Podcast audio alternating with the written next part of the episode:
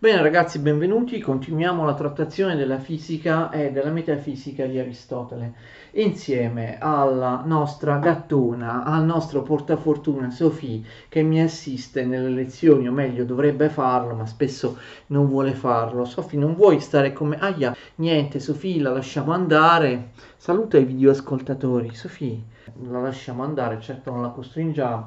Quando inizierai ad aiutarmi, quando inizierai a dividere le video lezioni con me, perché devo fare tutto da solo?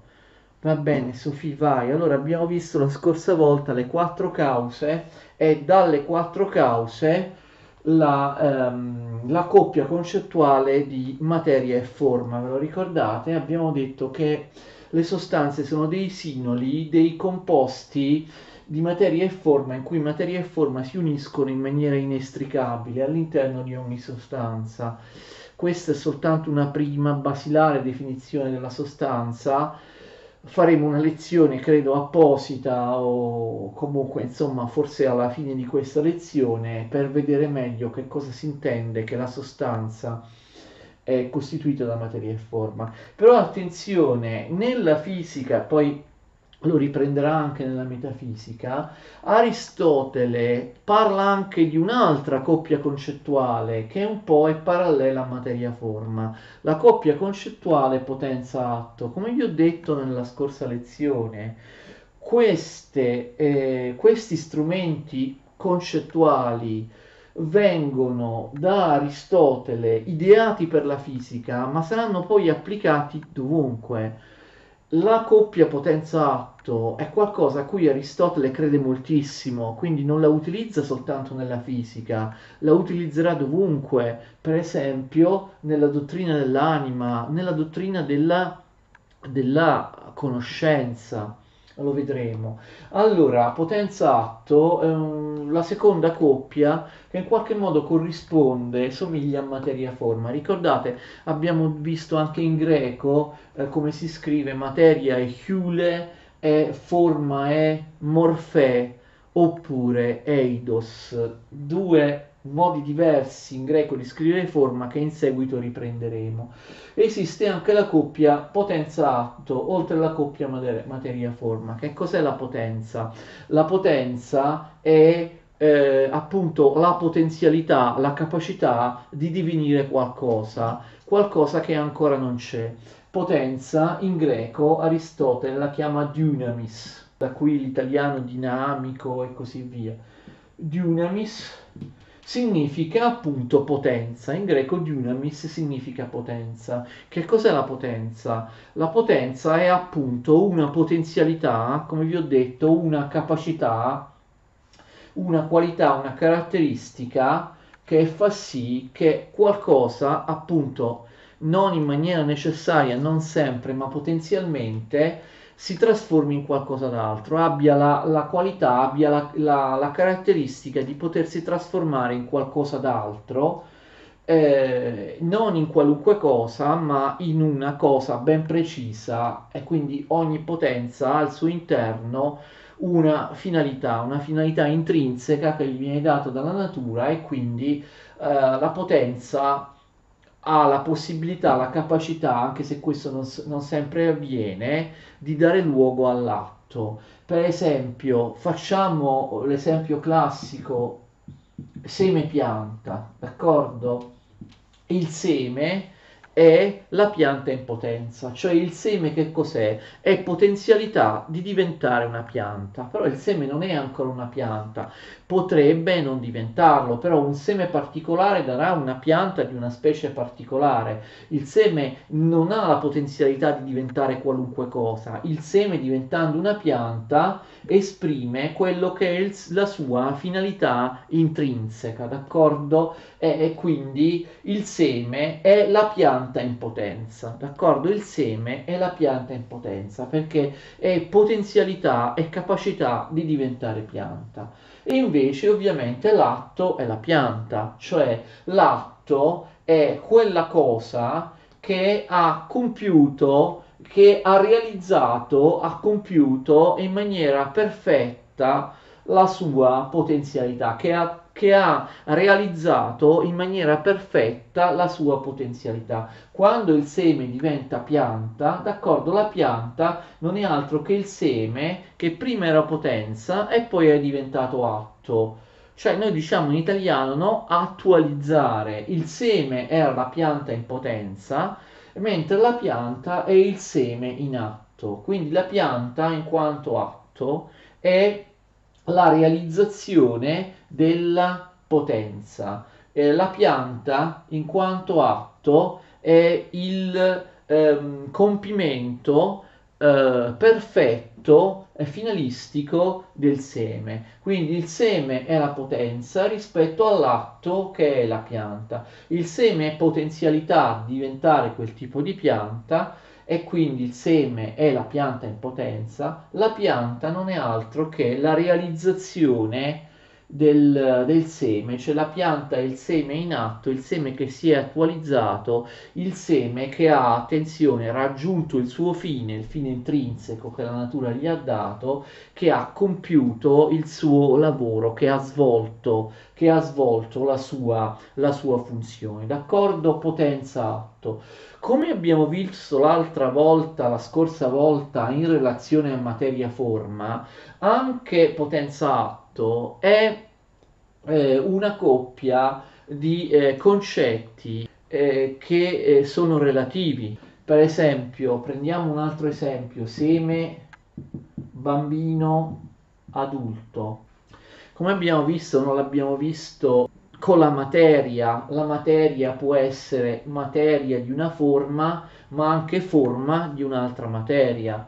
Eh, come abbiamo visto, tra materia e forma, no? Vale anche per potenza e atto, cioè il bambino può essere contemporaneamente potenza o atto, perché dipende da come la vedi. Il bambino rispetto al seme, che cos'è?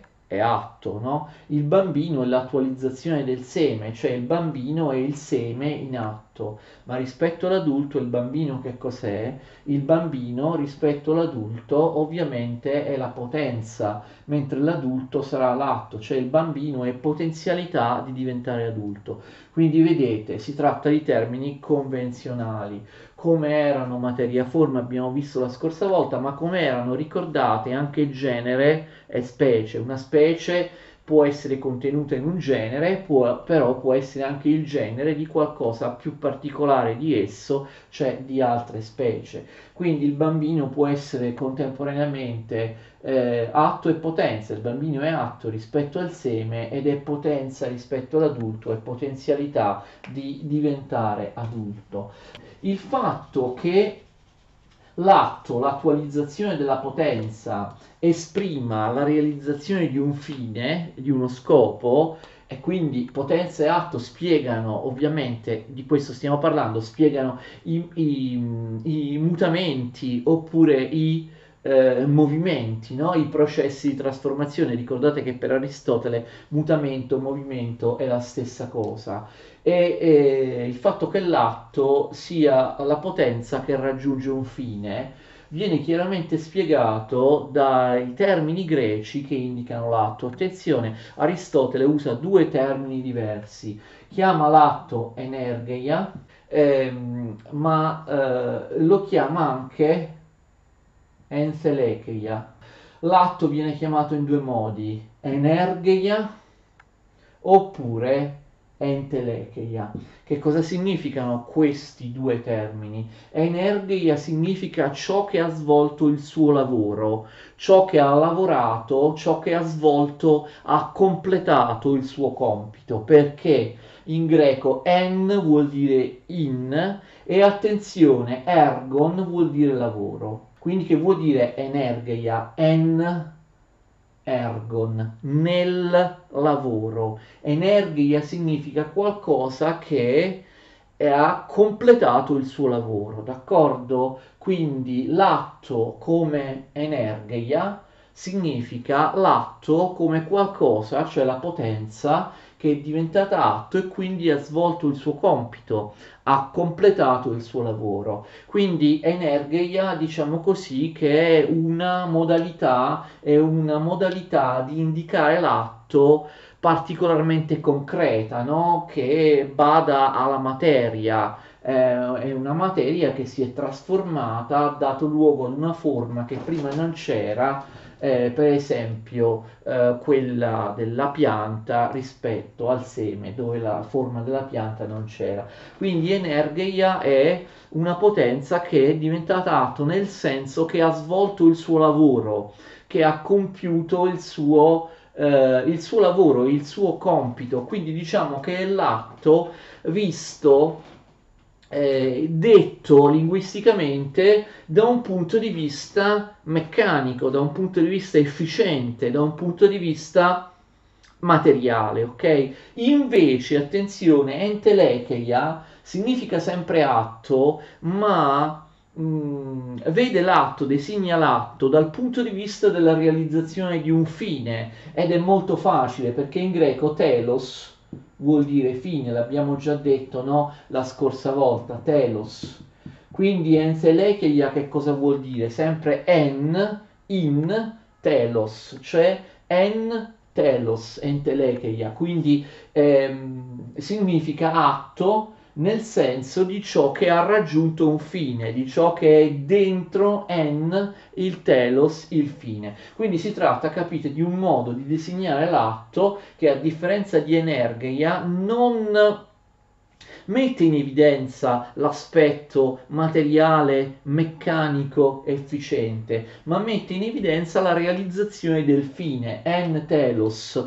Il seme diventato pianta ha raggiunto il suo fine, il fine intrinseco che gli è stato dato dalla natura, la finalità. La finalità di quel seme era quella di diventare quel tipo di pianta, non un altro tipo di pianta o qualunque altro ente. Aveva una finalità, cioè poteva trasformarsi, poteva dar luogo solo a quel tipo di pianta. La finalità può non essere esplicata, quanti semi ci sono che non si trasformano in pianta. Quando la finalità viene esplicata, appunto, l'atto viene visto come il raggiungimento di un fine. Quindi vedete che i due termini che Aristotele usa per indicare l'atto sono due termini che in qualche modo dicono dell'atto, danno dell'atto linguisticamente due sfumature leggermente diverse, d'accordo? Eh, potenza, atto sono concetti relativi. Attenzione, Aristotele ripete che come materia e forma, potenza e atto non sono dei generi. Come l'ente, vi ricordate? L'abbiamo già detto nelle categorie e lo ripeteremo poi in seguito. L'ente non è un genere, l'ente è qualcosa che si dice in molti modi. Esistono diverse tipologie di enti, ma forse non è neanche corretto dire esistono tante tipologie di enti, perché l'ente comunque non è un genere, ci sono diversi enti, ok, diverse eh, modi di essere ente in maniera diversa, ma l'ente non è un genere, non è una specie. La stessa cosa vale eh, per la potenza e per l'atto, non sono dei generi, d'accordo? Sono soltanto eh, degli strumenti concettuali, appunto, che abbiamo visto possono essere relativi. Anche qui, esattamente come materia e forma, potenza e atto eh, possono avere soltanto le Tutte, tutto ciò che è potenziale, tutto ciò che è attuale non fa parte di un genere, ma di un insieme, ma può avere solo un rapporto di analogia. Vi ricordate? La stessa cosa Aristotele aveva detto di materia e forma, cioè tutto ciò che è potenza, tutti gli stati potenziali nella natura eh, hanno, eh, sono tra loro in un rapporto di analogia, come tutti gli stati di attuazione della potenza, tutti gli atti sono in rapporto di eh, analogia tra, eh, tra loro. Spero che sia chiaro, è piuttosto semplice potenza-atto. Fate attenzione, potenza-atto in qualche modo questa coppia non corrisponde a materia e forma, sì. Cioè, come abbiamo visto che le quattro cause sono a due, due uguali, due cause danno la materia e due cause possono essere indicate come forma, anche qui materia e forma e potenza atto formano due coppie che sono a due a due uguali. Pensateci, la materia corrisponde alla, alla potenza, cioè somiglia alla potenza, così come la forma somiglia all'atto. Facciamo un esempio. Materia e forma, ricordate, l'altra volta abbiamo fatto l'esempio della casa, dell'abitazione o l'esempio della statua. Facciamo l'esempio della casa, ok?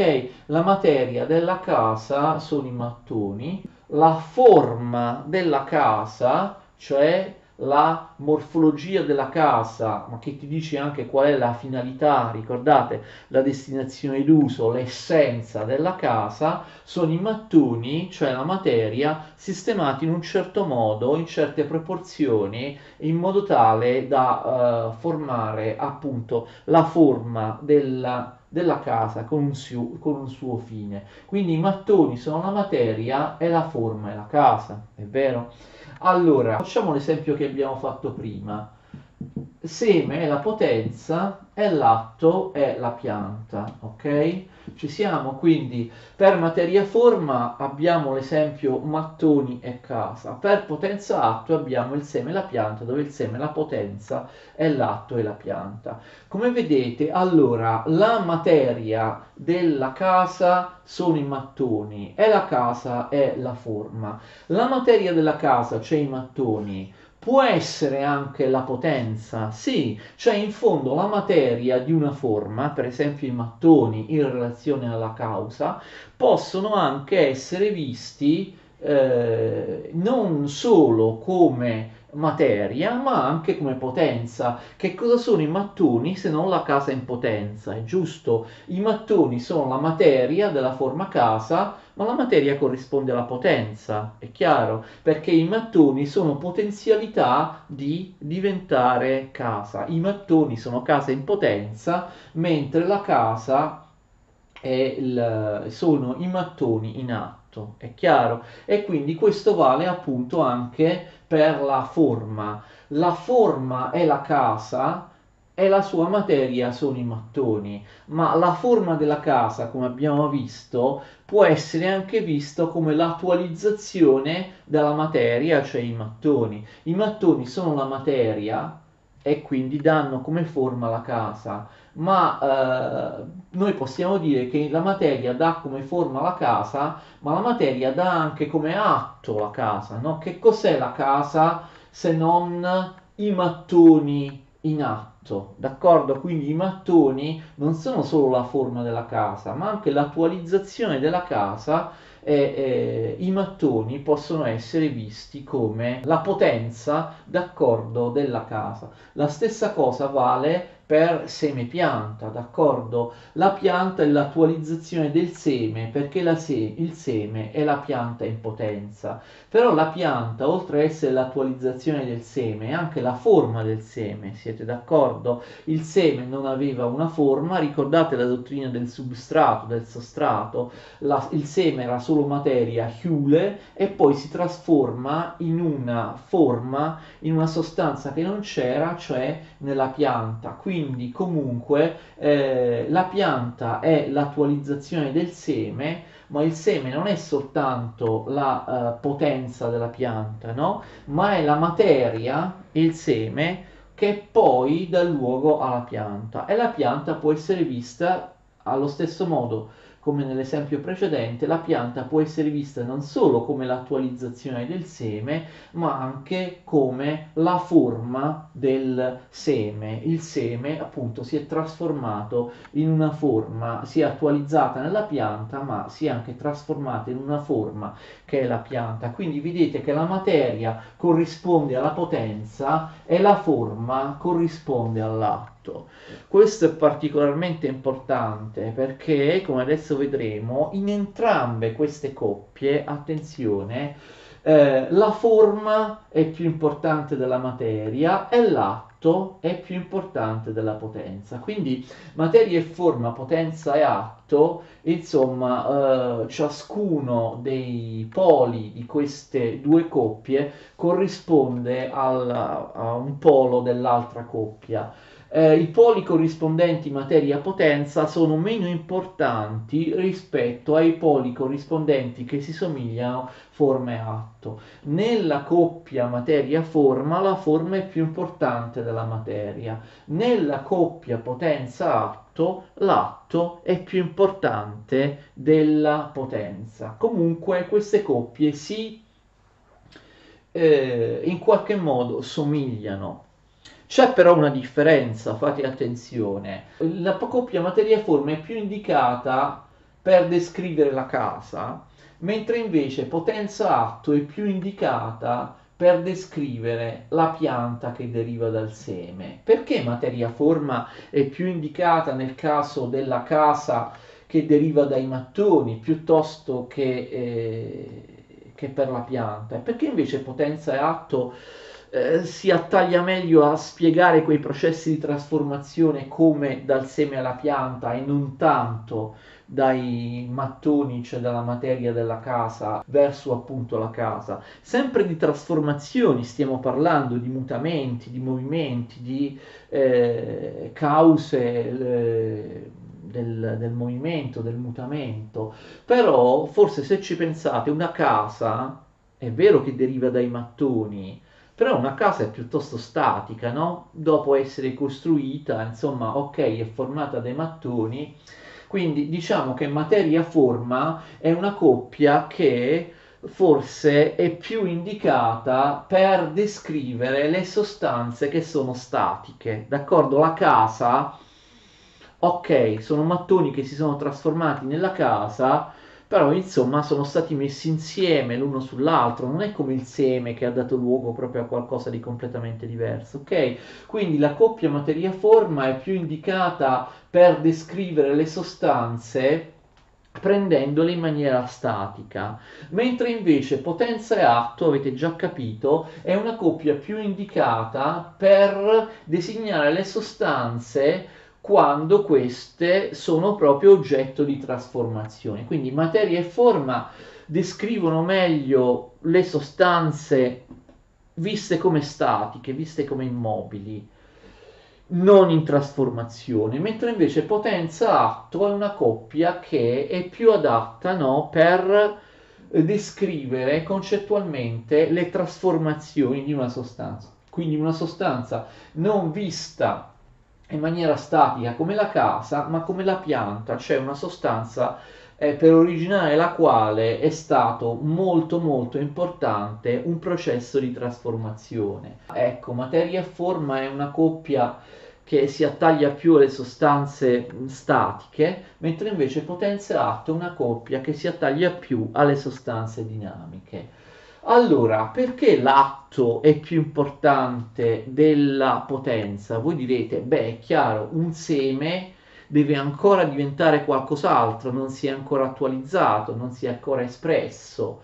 Si esprime meglio quando raggiunge il fine, quando svolge il proprio compito, cioè quando diventa atto, certo. E infatti nella metafisica Aristotele dice che l'atto, attenzione, è più importante della potenza, prevale eh, rispetto alla potenza in base a tre considerazioni. L'atto prevale sulla potenza in base alla sostanza. Che cosa vuol dire? Vuol dire che eh, pensiamo per esempio al, al seme e alla pianta, ok?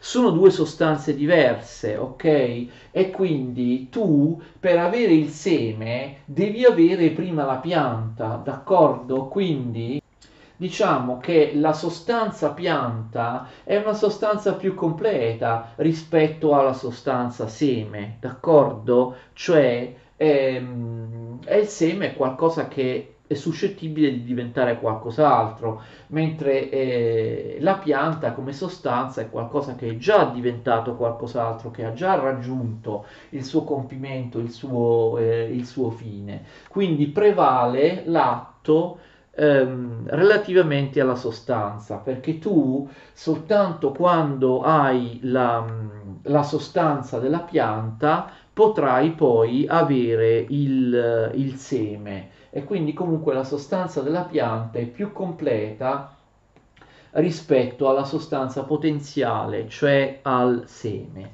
L'atto, però attenzione, prevale sulla potenza, dice Aristotele, anche dal punto di vista della conoscenza. E qui è abbastanza chiaro, cioè io conosco meglio il seme o conosco meglio la pianta, io conosco meglio il bambino o conosco meglio l'uomo adulto, io conosco meglio il, la pianta oppure l'uomo adulto, cioè Eh, quando una cosa è in potenza, cioè il seme, io non lo conosco bene, non so in che cosa si può trasformare il seme, non so qual è la sua attualizzazione, è potenza di diventare che cosa? Io devo aspettare che il seme si trasformi in una determinata pianta per conoscere le caratteristiche del seme, no? Cioè, altrimenti non so qual è la potenzialità del seme. Per conoscere la potenzialità del seme devo aspettare che si trasformi in qualcosa, cioè in una determinata pianta, ok? E quindi è chiaro che la pianta la conosco bene, mentre il seme non lo conosco bene perché non so eh, come si attualizza, cioè è potenza di che cosa. E quindi è chiaro che per conoscere eh, il seme devo conoscere la pianta, perché soltanto conoscendo la pianta so in che cosa eh, il seme eh, in quanto potenza si trasformerà. Eh, il seme è la pianta in potenza, ma io non lo so finché non conosco la pianta. Quindi è chiaro che l'atto prevale sulla potenza anche dal punto di vista della conoscenza. Ultima cosa, l'atto prevale dalla, eh, sulla potenza anche secondo il tempo. E qui potrebbe essere controverso. Secondo il tempo, ciò che viene prima, eh, viene prima la pianta oppure il seme? In fondo è la stessa storiella, no? È il solito dilemma, viene prima l'uomo o la gallina? Secondo Aristotele viene prima la gallina, nel senso di specie, d'accordo?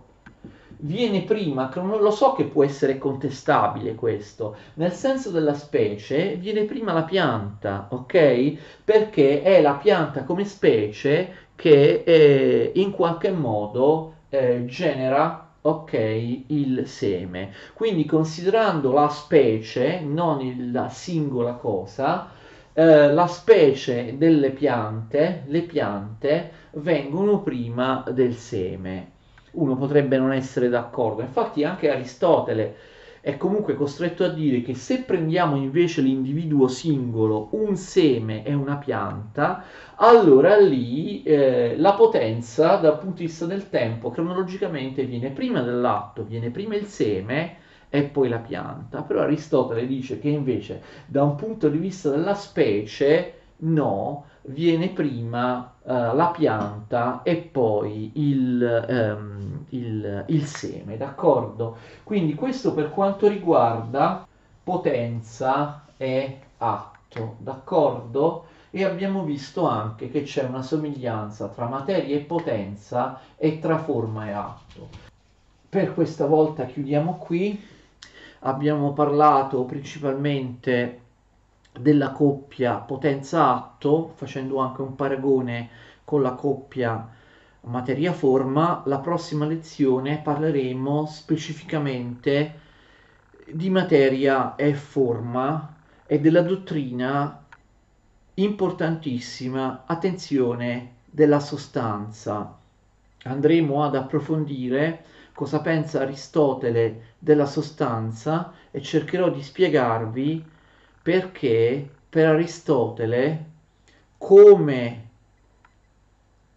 l'atto prevale sulla potenza, allo stesso modo la forma prevale sulla materia e la sostanza è sostanza in quanto forma e non in quanto materia. Continuate a seguirmi, alla prossima, arrivederci.